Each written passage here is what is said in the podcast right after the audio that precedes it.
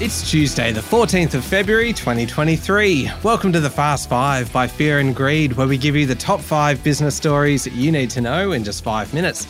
I'm Michael Thompson, and good morning, Sean Aylmer. Good morning, Michael. Sean, five stories today, five minutes. Let's jump straight into it. We've got a big one to start with. Story number one the federal government is under pressure over its border protection policy after abolishing temporary protection visas, which the opposition says could trigger a surge in asylum seeker boats.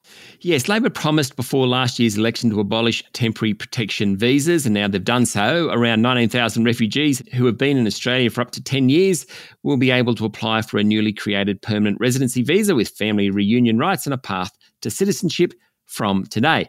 Now, the Rudd government abolished temporary protection visas back in 2008. They were reintroduced by the coalition, it was one of the three pillars the coalition had Temporary protection visas was one.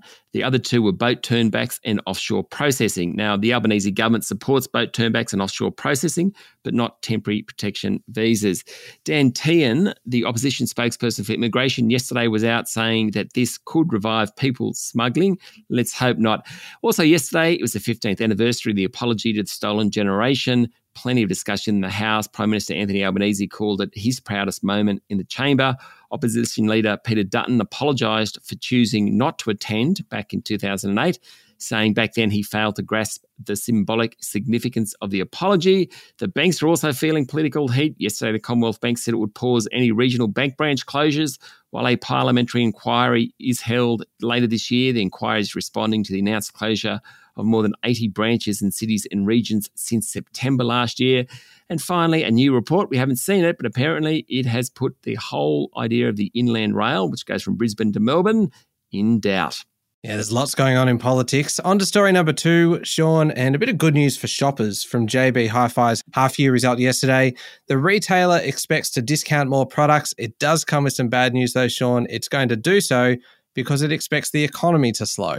Yes, and that was enough to send JB's share price down 5% yesterday. Boss Terry Smart said it was inevitable that there'll be more discounting across the industry as cost of living pressures build. That'll hit profit margins. The good news, though, is that the supply chain issues of the past couple of years seem to have almost disappeared, which of course, adds to competition in itself. Overall, sales in January slowed somewhat after a pretty good six months to the end of December. Overall pre tax profit was up 15%, and the group lifted its dividend by 20%. Sean, story number three. Clearly, it is early in the profit season and cost of living pressures are, are already kind of shining through, but not at Endeavour Group, it seems. There's little sign of slowdown at its 1,700 bottle shops and near 350 pubs.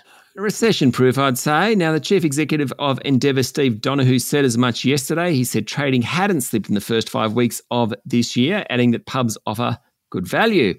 He said post lockdowns, people were back in fine fettle. They were inherently social.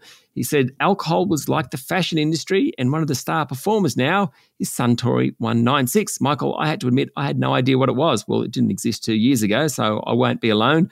Vodka, soda, lemon, and a fermented liquor called shochu. There you go. Overall profit at Endeavour last half year was up 17%, thanks to people returning to pubs post COVID.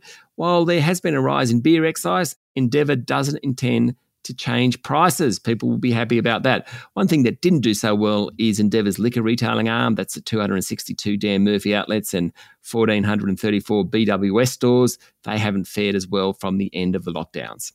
I love the CEO's comment that people are inherently social. He's clearly never met me before. I'm inher- I'm inherently a hermit. So True. I, I, think I might be the outlier on this one, Sean. Story number four the biggest investors in the country are the superannuation funds, and where they actually put their money can move share prices.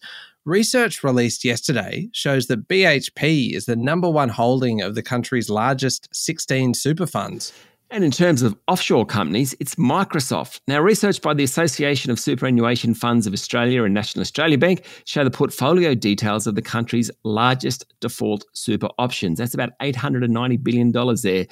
After BHP comes CSL, Commonwealth, National Australia Bank, Macquarie, then Woodside, Westpac, ANZ, Woolies, and Wesfarmers. Away from the ASX, Microsoft, we know, Apple, Amazon, Alphabet, Visa, United Health, Meta, Tencent, and Tesla comes in at number 10.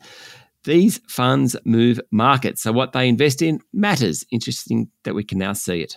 Indeed. And story number five, Sean, the Super Bowl between the Kansas City Chiefs and Philadelphia Eagles came down to the final minute with the Chiefs winning. But the big news, at least for a business podcast, came out of the ads that run during the game.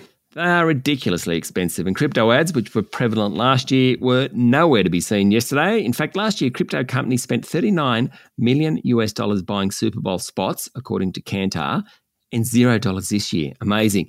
Instead, there were beer ads, movie ads, chip ads, celebrity cameos, quite a few of those, and a couple of surprise ads promoting Jesus Christ with the tagline, He gets us. Hmm, what was your favourite ad, Michael? Uh, it was the software company that used all the rock stars like Kiss and Ozzy Osbourne to encourage people not to use the term rock star at work. Uh, I like the GM one. Oh, that was a cracker, wasn't it? Mm. All right, there we go. The top five business stories in five minutes. Thank you, Sean. Thank you, Michael. It's Tuesday, the 14th of February, 2023. Remember to hit follow on the podcast. And if five minutes isn't enough, you can find our longer daily show called Fear and Greed wherever you listen to podcasts. I'm Michael Thompson, and that was the Fast Five by Fear and Greed. Have a great day.